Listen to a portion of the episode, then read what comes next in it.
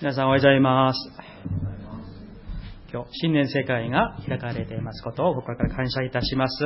今日の、えー講師先生を紹介させていきたいと思います。えー、矢野純一先生、えー現在、え大阪教区の花天教会の主幹牧師であられます。え先生は、あの、本当に教団の中でも、あ道徳大いに用いられて、えーね、あの、いろんな牧会の経験を、あの、なさいました。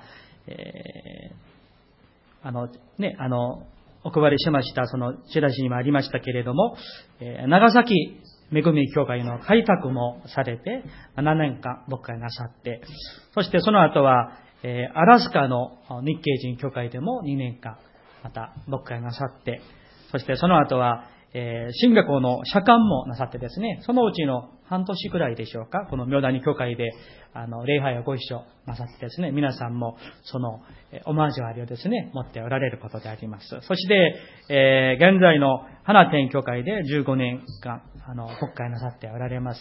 え私自身も、えーこの、明大の教会の牧師として、また、まあ、これから、あの、生かしていただきます、その、えーデプテーションとか、いろいろですね、大変お世話になっておりますし、また、あの、韓国の、えー、水曜の教会のセミナーにもですね、去年の11月にも奥様の先生もお見えになったり、えしましたけれども、また今日、このようにして、えー、矢部の純一先生を講師として、えお招きできましたこと、本当に神様の備えとして感謝しております。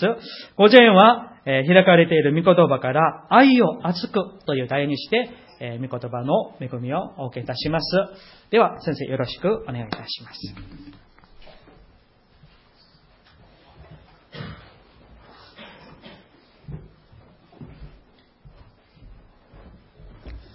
おはようございます。えー、矢野と申します。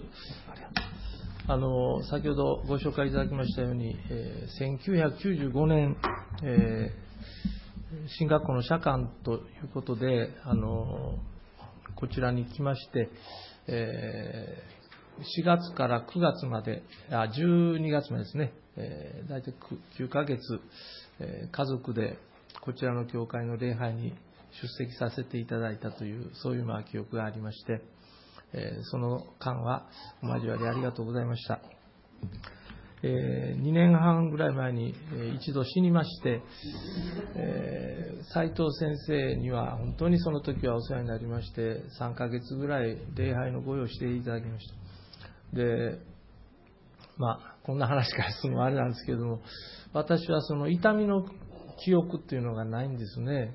そのまあ、倒れた後のことは全く覚えてない。倒れる前も覚えてないんですけれども、えー教会で卓球をしておりまして、毎週卓球クラブというのがありで、まあ、そこでまあ気分が悪くなったそうです。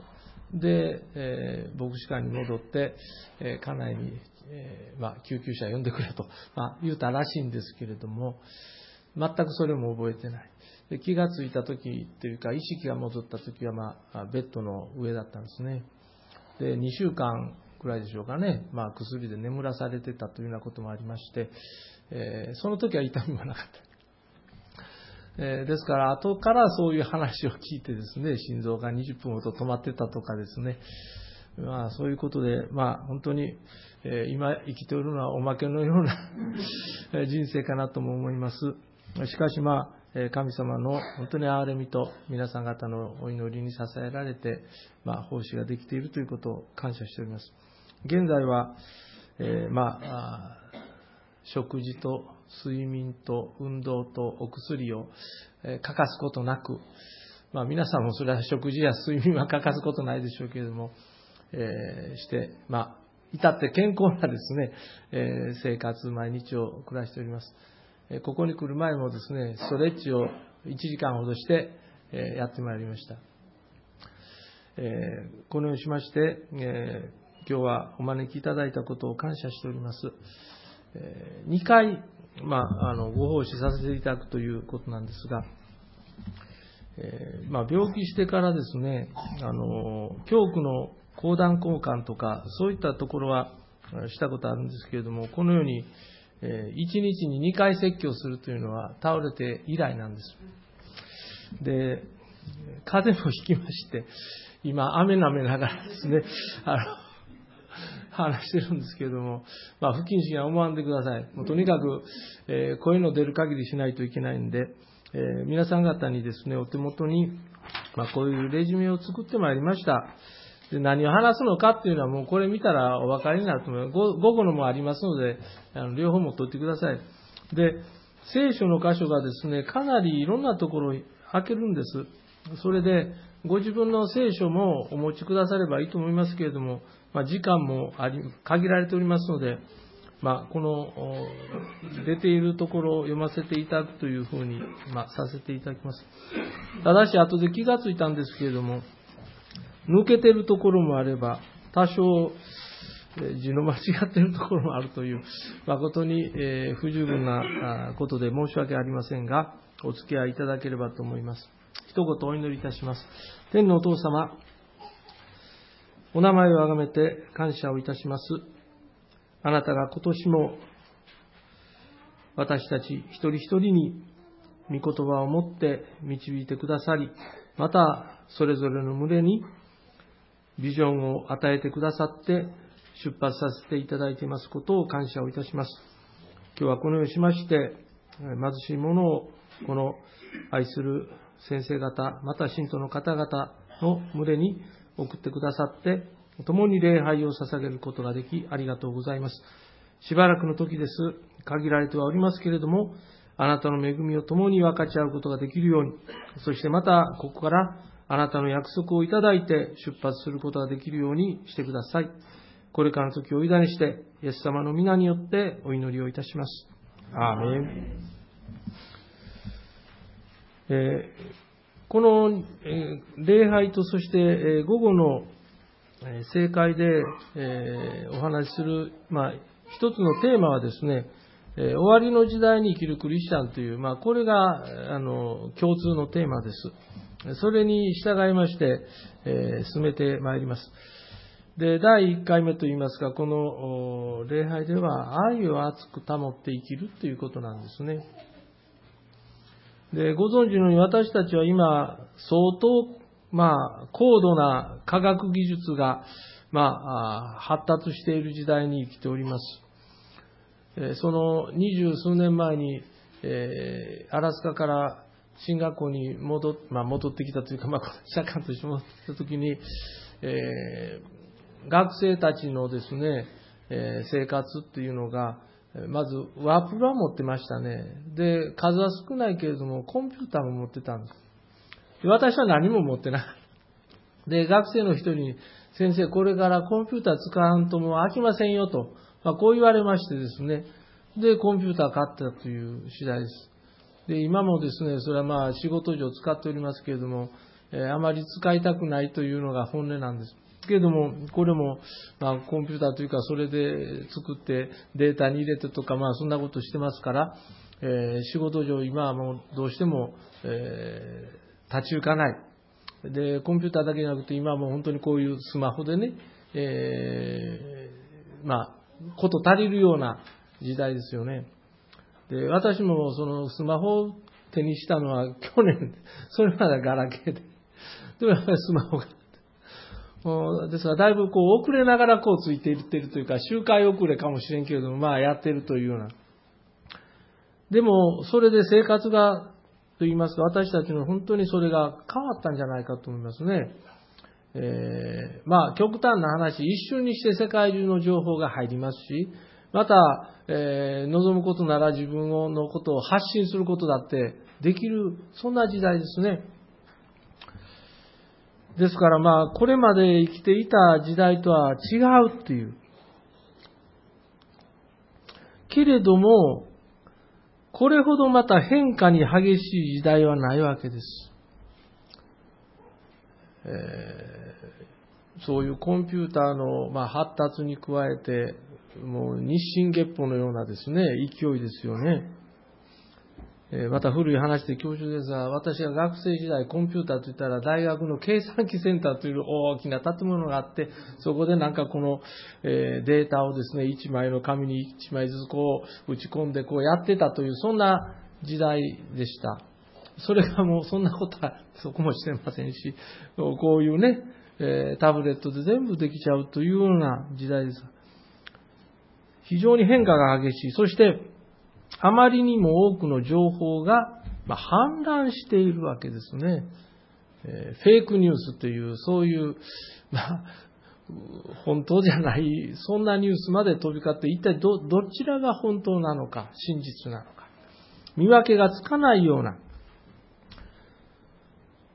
けれどもまた、私たちが生きているこの時代というのは、その高度成長期のような時代ではないわけですよね。えー、まあ、ここにいらっしゃる方の多くは、そういう時代を経験されていると思いますし、私自身もですね、子供の頃っていうのは、まあ、1年ごと成長しますよね、背も伸びてくる。それと、なんか時代もですね、伸びている時代でしたので、まあ、こういう時代というのが、まあ、当たり前なのかなと思っておりましたら、そうではない。むしろ今日は、まあ、停滞、あるいはですね、えー、下がっているというか、もっと言うならば、没落の予感が漂うような、そんな不安な時代でもあるということです。そして、いろんな誘惑が私たちの心や体を蝕んでいるとい。依存症、いろんな依存症がありますよね。それから、まあ、抜けられないっていうことがよく言われます。今日はま電車で来ました。電車見てるとですね、まあ見てるというか電車の中で見てますと、大抵の人はこうやってるのね。こうやってますよ。で、横を見たら何してんのかな。それ仕事してる人もいるかもしれないけど、だいたいゲームしたりとかね。まあ、覗き見はよろしくないと言われるけど、まあ、そうやって何してんのかなとこう、私はもちろん、カバンの中に放り込んで、電話がかかってきたら取るぐらいなんですけれども、依存ですよね。えまあ、アルコールの依存もありますし、ギャンブルの依存もある。特に若い人たちのそういう心と体が蝕まれているという。ですからまあ、この今の時代というのは変化、あるいは不安、誘惑の時代感と思います。そういう中で生きておりますから、ストレスがかかるわけです。えそして、まあ、傷つきやすくなっている。えけれども、人と人との信頼は疎遠になっているという。まあ、そんな時代かなと思います。しかし、聖書を見ますと、それは今に始まったことではない。今が特別そういう時代とも言えない。実は先ほど読んでいただきました冒頭のペテロの第一の手紙の4章の7節に、万物の終わりが近づきましたとあります。2000年も前の言葉ですけれども、すでにその時代でももう終わりの時、終わりが近づいているっていうんですね。イエス様が世に来られて、それ以来、今日に至るまで実は終わりの時代なんだということです。まあ2000年も続いてるやないかと言われたらそうですが、まあ、私たちの時間のそういう感覚は、えものすごく長い。けれども、神様の運命から見たらもうイエス様はこの世に来られてから、終わりの時代なんだという。そういう私たちが今生きております。その時代の時に、まあ、お互い生かされてるんですけれども、その時代のですね、特徴は何なんだろうかなというのを見たいと思うんです。この序論の位置に今終わりの時代とありまして、そのテモテの第二の手紙、え3章の1節から5節まであります。終わりの日には困難な時代がやってくることをよく承知しておきなさい。その時に人々は自分を愛する者、金を愛する者、体現相互する者、不尊な者、神を汚す者、両親に従わない者、感謝することを知らない者、汚れた者になり、情け知らずの者、和解しない者、そしる者、節制のない者、粗暴な者、善を好まない者になり、裏切る者、向こう水な者、慢心する者、神よりも快楽を愛する者になり、見えるところは経験であってもその実を否定するものになるからです。こういう人々を避けなさいと。ここに終わりの日にはとこうありまして、終わりの時代の特徴が、まあ、ここにですね、たくさんあるんですけれども、三つここで集約すれば、自分を愛する者、金を愛する者、そして四節に、神よりも快楽を愛する者とあります。何を愛してるのか自分を愛してる。お金を愛してる。快楽を愛している。まあ、それぞれ胸に手を当てるとですね、人事ではないのではないかなと思うんです。で、その根っこにあるものは結局はもう自己中心としか言いようがないわけです。アメリカファーストと、えー、ね、トランプ大統領が言ってますけれども、それは別に今に始まったことなので自分ファーストなんですよ。私が一番という私が中心という。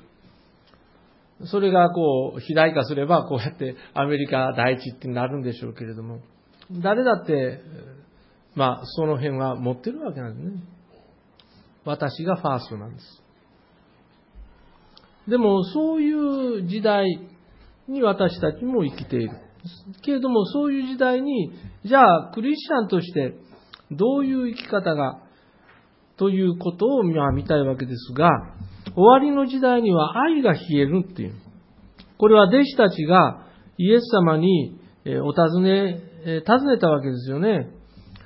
終わりの時にはどんな前兆があるでしょうか。その時イエス様が多くの不法が張りびこるので、多くの人たちの愛は冷たくなりますと。これマタイの24章です。愛が冷たくなる。もうすでにイエス様はそうやっておっしゃってる。まあ、あの、お帰りになって弾いていただければと。次もう行きますからね。えー、さっさと行かせてもらわないと、えー、時間が、あれです。とにかく愛が冷えるんだって。で、その愛の冷えた状態というのをちょっとこのノアの時代の時と比べたらどうなのかという。実は、ノアの洪水の直前の世界とほとんど変わらない、同じようなもんなんだというのがわかるんです。えー、創世記の6章ですが、ちょっとこれも読ませてもらいますと、さて人が地上に増え始め、彼らに娘たちが生まれたとき、神の子らは人の娘たちがいかにも美しいのを見て、その中から好きなものを選んで自分たちの妻とした。3節だと読みます。神の子らが人の娘たちのところに入り、彼らに子供ができた頃、またその後にもネフィリムが地上にいた。これらは昔の勇者勇士であり、名のある者たちであった。主は地上に人の悪が増大し、その心に測ることが皆、いつも悪いことだけに傾くのをご覧になった。それで主は地上に人を作ったことを悔やみ、心を痛められた。そして主は仰せられた。私が想像した人を地の表から消し去ろう。人をはじめ家畜や這う者、空の鳥に至るまで、私はこれらを作ったことを残念に思うからだ。地は神の前に堕落し、地は暴虐で満ちていた。創世記6章にこのように、その当時の世の中の姿というのが出ております。ここには肉の欲があります。一節、あるいは二節を見ますと、自分の好みにぴったりな、そういう、まあ、相手を選ぶというかですね、え神の子らとこうあるんですけれども、まあこれはおそらく敬虔な人たちのことを言うんでしょうね。しかしそういう人でも、その当時の、まあ、人の娘たちとありますが、そういう女性の美しさに惑わされてしまって、まあ、気に入ったあそういう女性を妻にめたると。もう自分の好みならもう文句ないだろうというようなことでしょうね。まあ、女性は美しさを競う、アピールする。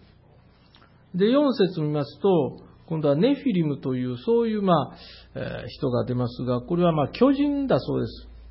大男と言いますか。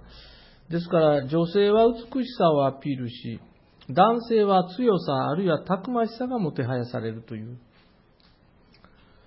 えーそういう時代だったんだという。えー今、そのストレッチしてるってさっき言いましたけれども、えー昨年あたりからですね、東大阪に、まあ、教会があるんですが、そこの東大阪の私立のアリーナに週に1回ぐらい通ってまして、あの、ジムに行ってる。300円で1回できる。で、行くとですね、やっぱりその凝った人がいるわけで、大体もう我々以上のね、もうその年金でお暮らしになっている人たちが、まあ、健康維持のためにですね、えーバーベル上げたりとか、えーなんやかんややっておられるわけですよ。中には非常にマッチョな人もいらっしゃるわけですね。見るからにね、ムキムキというかね、それを見せるためになんかもう半袖ですね。うんおこの年でようやるなとこう思いながら私はですね、まあ、そこまでですが、健康維持のためにこうやって。で、私の家内は同じ、その温水プールで、あの、歩行をして水中歩行。膝がちょっと悪いもんですか？ら、こうやって。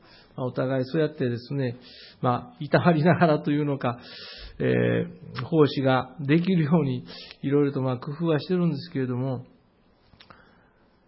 まあ、今日もそのようにして健康志向っていうのは結構なんですけれども、しかしまあ視点を変えればね、美しいことやたくましさっていうのがもてはやされているという。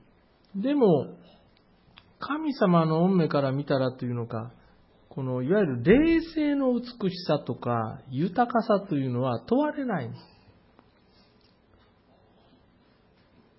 す。ね。教会から一歩出たらそういうのは全くその耳にもしないですよね。教会だから、ね、私たちを清めてくださいとかこう言えるけれどもどうでしょうか？そういう霊性の美しさや豊かさがどこで問われるのかって。世の中では問われない。むしろ目に見える、見えるところの美しさやそういう豊かさがもてはやされている。つまり神様を恐れる経験さっていうのは失われているっていうんです。そして悪が徹底して横行しているわけですよね。五節を見ていただきますと、主は地上に人の悪が増大し、その心に測ることが皆いつも悪いことだけに傾くのをご覧になったって。もう考えることはそんなことしか考えないっていう。そして11節地は神の前に堕落し、地は暴虐で満ちていたという。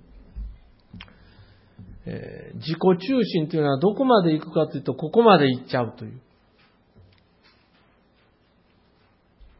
で、現代も残念なことですが、そのような状態なんだなというね。自分を愛し、金を愛し、神よりも快楽を愛するという、そういう生き方、風潮が圧倒的なんです。みんな自分中心なんです。自分ファーストなんです。でそういう中で、それでも流れに差を差すようにして生きているのが私たちですが、愛を熱く保って生きていくのが私たちはないでしょうかということです。二つのことで今日は見たいと思うんです。一つは、イエス様のお姿からですが、深い同情を寄せて生きるということ。でもう一つは、これはまあアブラハムの姿からですが、魂のために取りなすということなんですね。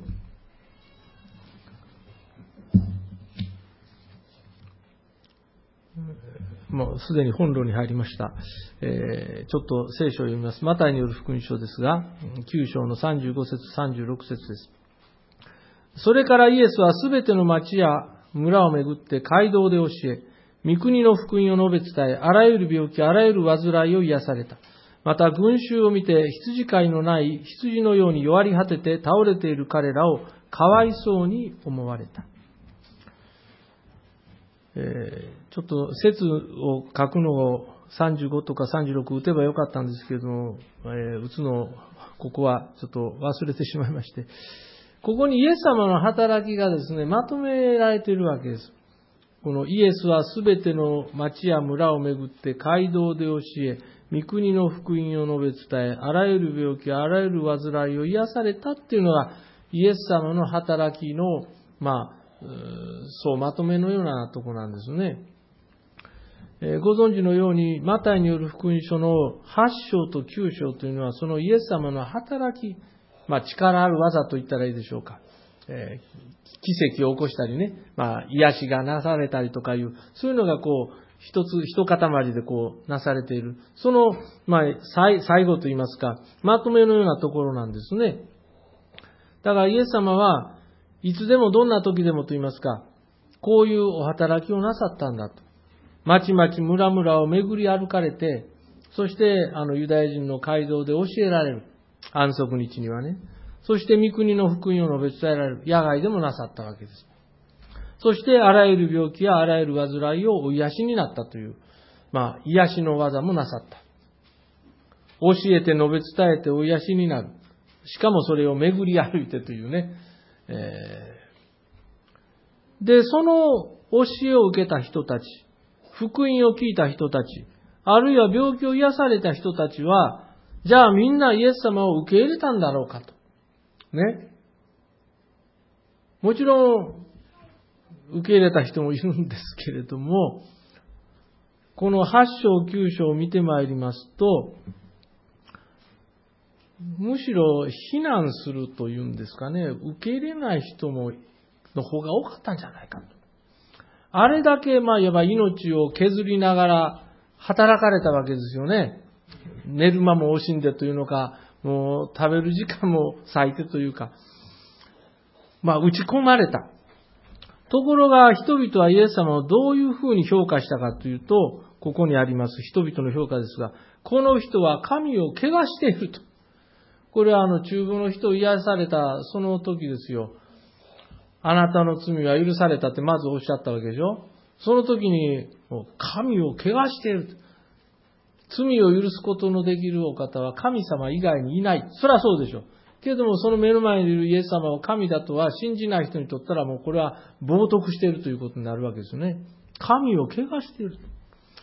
あるいは不道徳だって言うんです。なぜあなた方の先生は酒税人や罪人と一緒に食事をするのかマタイという人が、まあ、イエス様に召されてね、そして弟子に加わっていくという、そのまあいわば、えー、壮行会というのか、そんな時のことですよ。非難する人たちは直接イエス様に言えないもんですから、弟子たちにこっそりとこうね、あなた方の先生は酒税人や罪人と一緒に食事をするのかという非難をする。不道徳違うかっていう。私たちはそういう人たちとは食事はしませんよと、こうまあ、当時の、まあ、宗教的な人たちは言うわけですよね。あるいは、経験差がない。なぜあなたの弟子たちは断食しないのですかあなたの弟子たちは断食しないのかこのまあ断食というのも宗教行為であったわけですよね。けれども、イエス様の弟子たちは断食をしない。神様を敬うという、そういうのが何違うかって、こういうことを言う。あるいは、悪霊、悪魔の味方だって言うんですね。彼は悪霊どもの頭を使って悪霊どもを追い出しているのだと。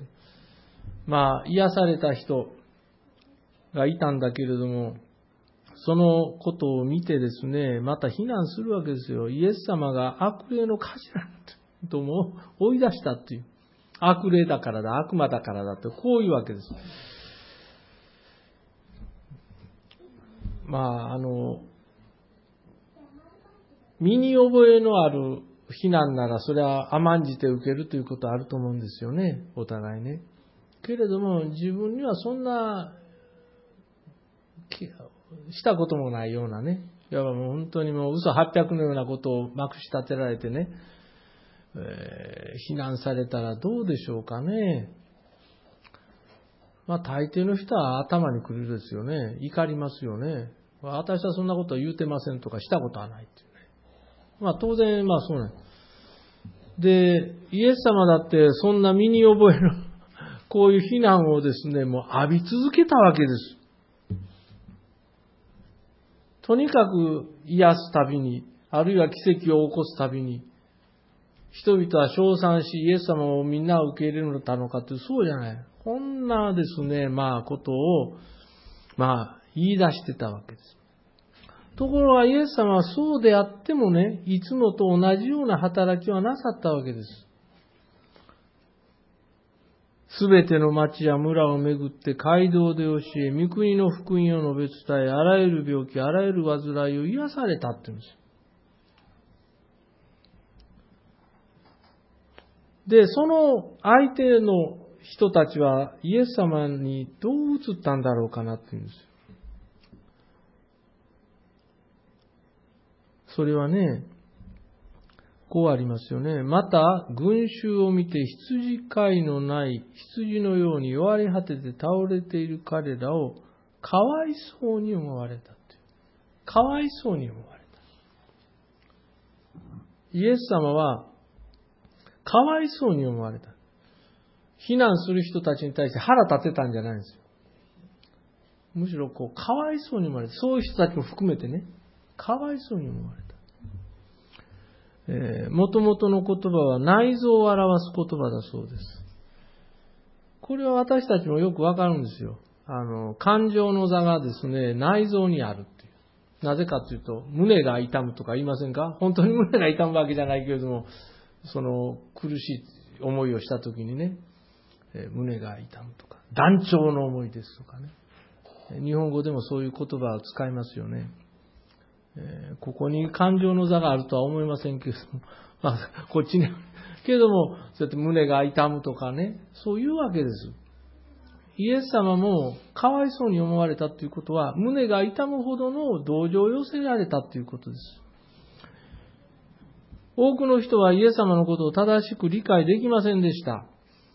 当時のそういう宗教的な指導者たちは非難するわけでしょけれども、そういう人たちに向かってイエス様は怒りをぶつけたりとか、もうわからんやつやな、というようなことをですね、おっしゃらずに、かえって胸が痛むような、心が切り刻まれるような、そういう思いを抱かれたっていう。これが聖書の神様なんですね。で、当時は、まあ、あの、ギリシャ・ローマの世界ですね。ローマという大きな帝国というか、当時のね、地中海を、こう、支配していた、地域を支配していた、その中の、まあ、東の端にあったパレスチナ地方です。当時のその一般的に考えられた神様というのは、そのギリシャ・ローマの世界ではですよ、聖書の世界じゃない、ギリシャ・ローマの世界では、その時考えられてた神様というのは、あらゆるものに超越したお方で、人間一人のですね、悩みや苦しみに心を痛めるというようなことはしない。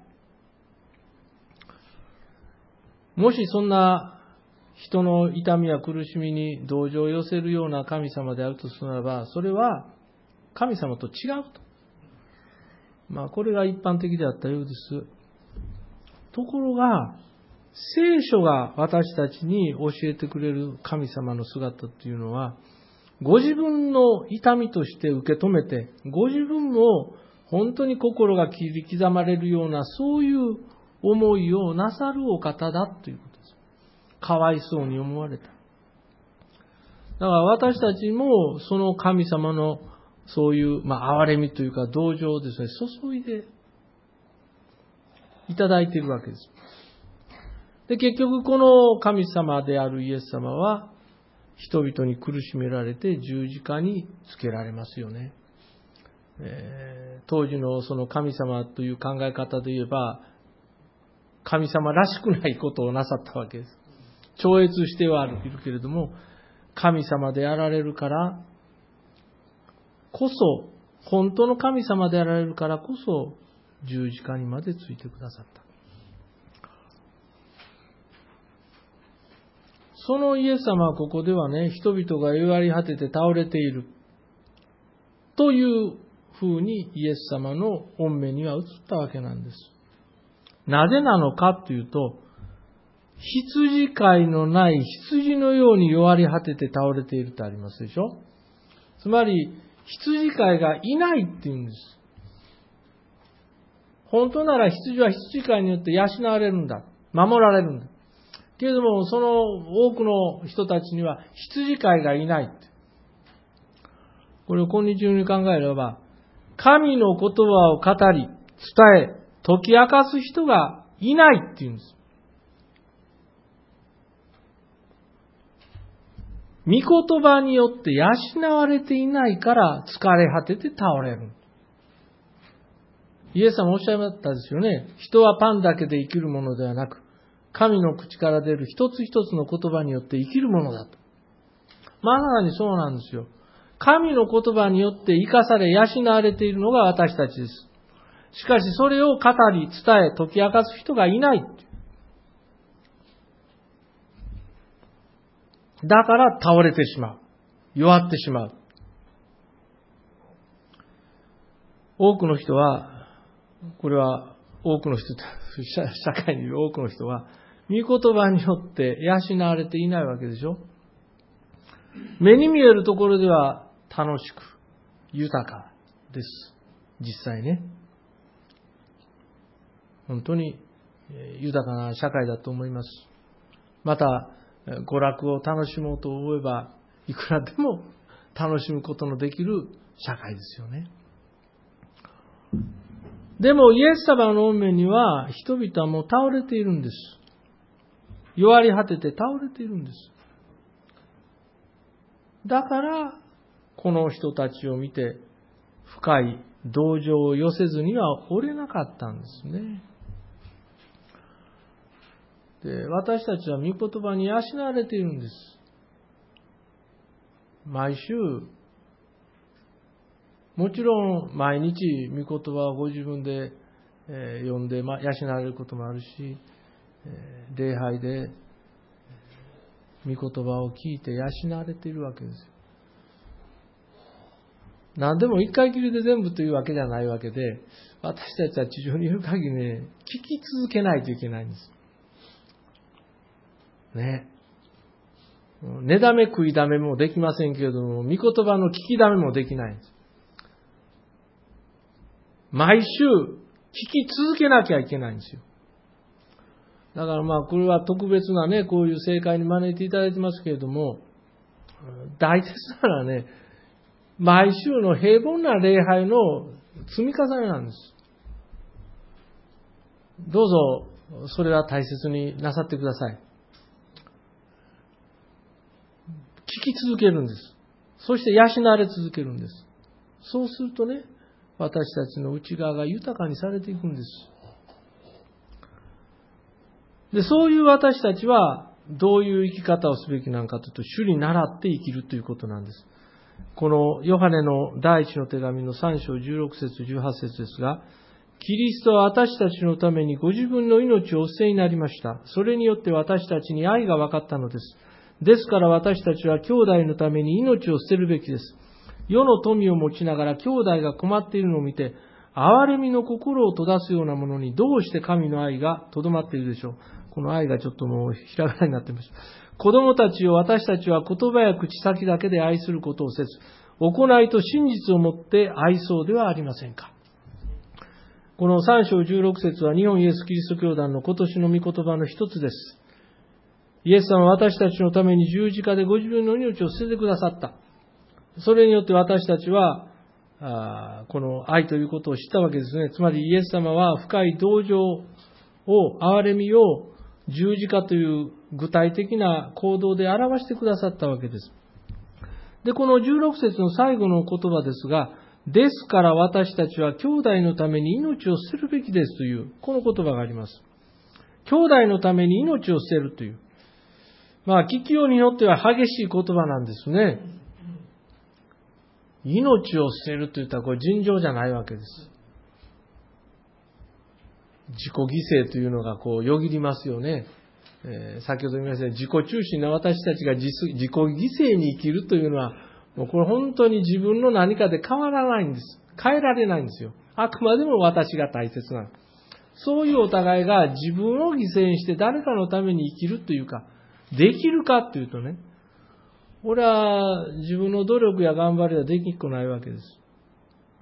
イエス様のその犠牲があればこそ私たちも変えられるんですけれども、しかしそれでもあえて命を捨てるという兄弟のために。これができますかと問われて、はあね、すぐ手が上がる人っていうのはまずいないと思うんですよ。まずこう、こう、一歩下がりますね。腰引きますね。ええ。でもね、言い方を変えればこうじゃないかと思うんです。それはね、17節なんです。世の富を持ちながら兄弟が困っているのを見て、憐れみの心を閉ざす者にどうして神の愛がとどまっているでしょうという、こういう言葉なんですよ。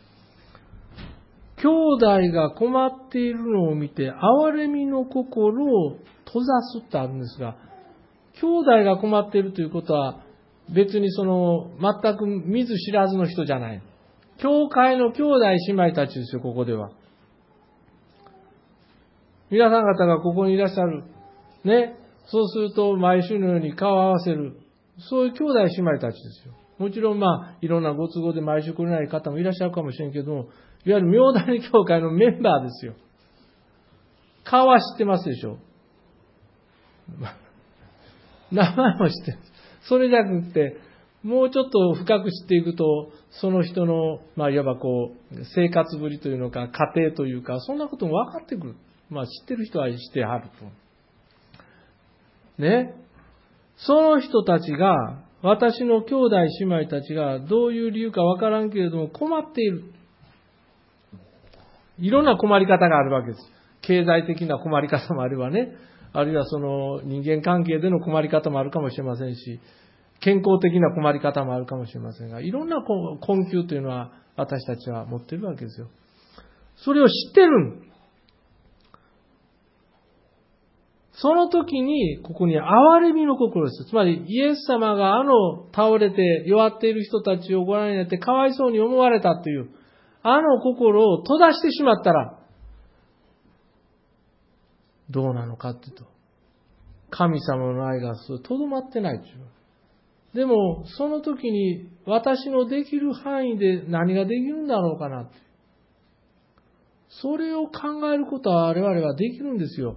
で、自分たちの工夫でいろんなことができると思うんですね。もう具体的なことはもうたくさんあるので、わかりませんけれども、一つ一つ具体的な事柄だと思います。困っているという。で、その困っているのにどうしたら私は、まあ、サポートできるんだろうかとかね。これはやはり私たちの具体的な問題になる。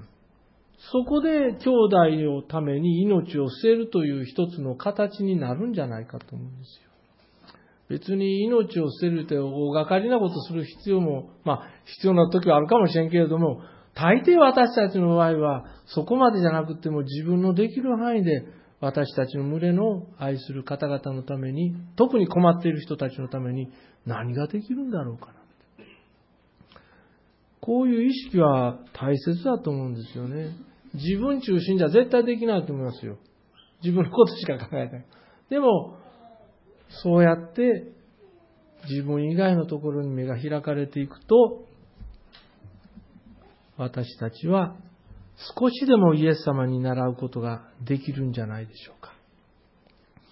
先ほどね、あの、聖歌隊の方も賛美してくださいました。主のようにって。それは本当に日頃の生活の中で生かされていけば、もっともっと素晴らしいことが起こってくる。二つ目のことです。愛、えー、魂のために取りなすという愛を熱く保っていくために。アブラハムの例からです。ちょっと創世記読ませてもらいます。長いんですけれども。その人たちはそこを立ってソドムを見下ろす方へ登っていった。アブラハムも彼らを見送るために彼らと一緒に歩いていた。主はこう考えられた。私がしようとしていることをアブラハムに隠しておくべきだろうか。アブラハムは必ず大いなる強い国民となり、地のすべての国々は彼によって祝福される。私が彼を選び出したのが、彼がその子らと彼の後の家族とにイメージて主の道を守らせ、正義と公正等を行わせるため、主がアブラハムについて約束されしたことを彼の上に成就するためである。そこで主は仰せられた。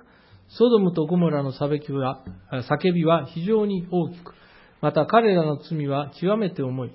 私は下っていって私に届いた叫び通りに、彼らが実際に行っているかどうかを見よう。私は知りたいのだ。その人たちはそこからソドムの方へと進んでいった。アブラハムはまだ主の前に立っていた。アブラハムは近づいて申し上げた。あなたは本当に正しいものを悪いものと一緒に滅ぼし尽くされるのですかもしやその町の中に50人の正しい者がいるかもしれません。本当に滅ぼしてしまわれるのですか？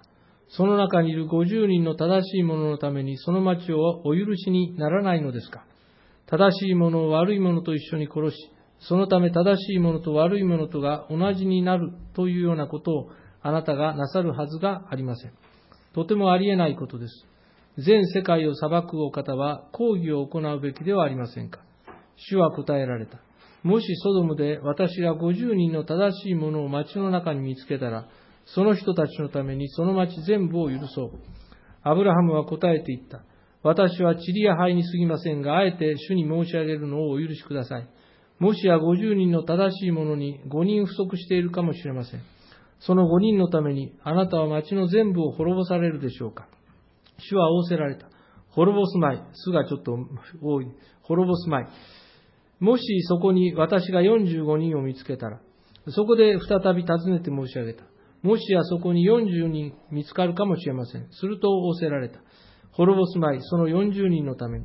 また彼に言った。主よどうかお怒りにならないで私に言わせてください。もしやそこに30人見つかるかもしれません。主は仰せられた。滅ぼすまい。もしそこに私が30人見つけたら。彼は言った。私があえて主に申し上げるのをお許しください。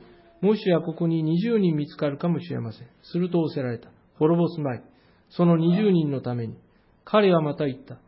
主よどうかお怒りにならないで、今一度だけ私に言わせてください。もしやそこに10人見つかるかもしれません。すると主は仰せられた。滅ぼすまい。その10人のために。主はアブラハムと語り終えられると去って行かれた。アブラハムは自分の家へ帰って行った。創世記18章なんですが、え、大きな災いが、まあ、近づいていたというか、ソドムとゴモラの町が、ま、あ裁かれるという、やがてね。で、この裁きというのは決して避けることのできない運命であったのかというとですね、そこに住んでいる人たちの神様への態度が絡んでいたんですよね。確かにソドムとゴモラの罪というのは沸騰点に達しているような状態です。20節を見ていただきますと、ソドムとゴモラの裁きは非常、叫びは非常に大きく、また彼らの罪は極めて重いと。こういうふうに言ってます。裁き、えー、ごめんなさい、叫びですね。ソドムとゴモラの叫びという、この叫びっていうのは、審判者に向かって正義を懇願するときの激しい訴えとこう言われています。虐げられている人たちが叫ぶ。訴える。その叫びや訴えが主に届くんです。で、その届くと言いましても、その、まあ、神様の方での寛容と忍耐が満ちるまで、その裁きや訴えが、こう、まあ、蓄えられていくというか。しかし、まあ、限界がある。そして限界に達したときに、まあ、裁きが形として現れるんですけれども、えこのソドムとゴモラへのこの裁きというのは、単なるこの自然現象ではないわけですね。ですから、神様の厳粛な裁きです。しかし、えー、だからといって、この、機械的にですね、はい、ここまで満ちました、それで裁きますという、そうでもないわけです。というのは、アブラハムがここで何をしたのかというと、その神様に対して取りなしているわけですよね。確かにソドムやゴモラの罪はもう悪徳はですね、十分裁きに値する。ところがアブラハムは、その、もう値するのは分かってんだけれども、神様の前に出たわけですね。この22節の最後の文章ですが、アブラハムはまだ主の前に立っていたと。で、アブラハムは近づいて申し上げた。あなたは本当に正しいものを悪いものと一緒に滅ぼし尽くされるのですか？という。これがまあ取りなしての姿なんですね。で、アブラハムという人は神様との親しい交わりを常日頃から持っていたというのがわかるわけです。で、わかるというのは何かというと、この17節なんですが、これ神様の言葉で、私がしようとしていることをアブラハムに隠しておくべきだろうかと、神様がまあ独り言のようにおっしゃるわけですね。どうしようかという。アブラハムだけには話しておこうかなという、そういうニュアンスがある。これはもう神様との日頃からの、まあ、交わりがあるから、こういうことを神様の方からですね、ふと漏らされる。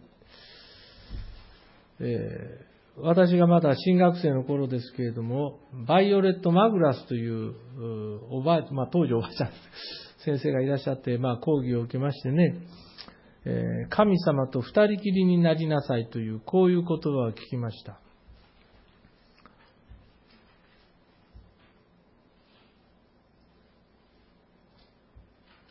まあ、みんなで礼拝するというのはもちろん大切なんですけれども、また一面ね、神と二人きりになるという。そういう、まあ、時間、場所というのも大切なんですね。これは人からは見えない。神様と私との関係ですよ。アブラハムはそういう場所と時間を持ってた。持ってたからこそ神様はこういう時にふと漏らしたわけですよ。あ私がしようとしていることをアブラハムに隠しておくべきだろうか。いや、彼だけには話しておこうかなという。つまり神様の本音ですよ。本音を聞き出すことができたのは、こういう日頃からの神様との交わりがあったからなんですね。えー、どうぞ、まあ密室とこうよく言われますけれども、大切にしたいと思いますよね。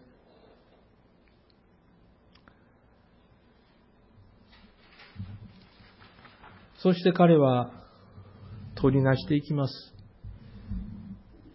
22節からですが、アブラハムが、アブラハムはまだ神の、主の前に立っていた。アブラハムは近づいて申し上げた。あなたは本当に正しいものを悪いものと一緒に滅ぼし尽くされるのですか？まあ、ほとばしるような旧礼愛です。えー、まあ、神様に向かってですよね。えー天の天地を作られたお方、全能の神様の前に、まあ、要は直談判しているという、直訴しているということなんです。でそういうアブラハムの姿というのは、非常にまあ大胆ではあるんだけども、向こう水という部分もあるのかもしれませんね。こんな口の聞き方していいのかというね。でも、アブラハムはおそらくそういうことはもう十分、もう重々承知の上でね、出てるわけです。それは、そこには、つまりソドムやゴムラ町、もちろんあの、老いのロトたちもいますけれども、たくさんの人たちがそこに住んでいるという。つまり、そこに住んでいる人たちのいわば魂の存亡がかかっているわけです。魂が救われるかどうかっていうのが問題なんですね。それでアブラハムはこのように神様に、まあ、肉薄したわけです。世の中では物品をめぐる値切りというのはあります。大阪に住んでおりますと、値切ることは当たり前というような、そういう、まあ、文化ですかね。で、安く買えることが、手に入れることがなんか自慢になるという、えー、そういう、まあ、場所じゃないかなと思いますので、金銭感覚が非常に鋭い。まあ、教会も地域によっていろいろとね、あの、特徴がありますけどもね、えー、そういうとこではないかなと思いますね。だから、値切るということは決して恥ずかしくない。むしろ、当たり前というかね、どこまでやれるかなというか、えー、まあ、教会におりましても、そういうあの、え姿をですね、え見て、あ私はこれは要請はと思うんですけれども、平気でまあ、その、まあ、平気というか、まあ、教会の財政を扱っている会計さんなんかはね、特に、この、いろんなまあ修理があって、え業者とのこう交渉とかするときにね、もう最後はもう、こうやってこう、せめぎ合いしながらですね、やってますね。もう業者泣きそうな顔しながら、もうこれで勘弁してねっていうような感じでこう、まあそこまでして値切っていると。でもそれがまあ、まあ普通というかそういう文化なんですね。でもここで言う値切りは、その物品をめぐることじゃない。魂をめぐっての値切りなんです。何とかしてソドム・ゴモラを助けたい。そこにいる人たちを助けたい。もうこの一点です。それで50人から始めてですね、10人までこうやっちゃうわけですよ。10人正しい人がいるなと。これはもう本当に、まさにその命を捨てるというか捨て身になってアブラハムは神様の前に出てるんですよね。え私たちもそういう肉薄する祈りというのを捧げたいなと思いますね。もちろん、あの、ね、公のところで祈る場合、あまりその、肉薄するような祈りが聞かれたら、ちょっともうビビっちゃうかもしれませんけれども、しかしこれは神様と1対1でしょ？アブラハムがやってるのはね。そういう密室での時はもうどうぞご自由にやってくださいというか、もう、どんなに肉薄されてもいいと思いますよ。日頃まあ上品であられる方も、こういう時だけはもう思い切り、なさったらいかがでしょうかね。これだけは神様は聞いてくださいよっていう。ね。そういう祈りっていうのはお互い一つや二つがもっとに違うかという祈りの課題というのは。まあ今年ね、もう21日になりましたけど、今年はもう、去年からのその継続した祈りもあると思います。これだけは今年なんとかっていう。で、アブラハムの取りなしに対して神様は答えられたんです。ほとばしるようなこの旧礼愛の中に、神様は答えてくださったんです。ですが神様のご計画というのはただね、ソドムとゴモラの罪はもういっぱいになりました。だから裁きますという、そういう機械的なものではないと思います。このような、まあ、いわば無視無欲な取りなしを聞き入れてくださる。まあ、結果を見たらお分かりのようにね、10人いなかった。10人もいなかった。けども10人いたら許そうとまでおっしゃったんです。ですから神様のご計画の中に私たちのそういう取りなしを聞いてくださる余地はあるんです。でもしなかったらどうなるのかというと、それは、ね、お分かりでしょうが、神様はご自分のご計画をやっぱりなさるんでしょうね。今日こういう人たちを求めておられるんじゃないかと思いますね。えー翻って日本はどうかと。もう、あまたですね、1%いるのかな、クリスチャンは。ねその中で礼拝に出席する人ってはどれだけいるのかなって。誠になんかこう、お寒い話です。しかし、それでも私たちにチャレンジを与えてくださってるんです。愛を熱く保ってね、自分のできる範囲のことでその愛を表していきたいし、このようにあまたの人たちのために、いや、自分のこの人、あの人のために、ほとばしる旧礼愛をもって取りなしていく、そういうお互いでありたいと願います。お祈りしましょう。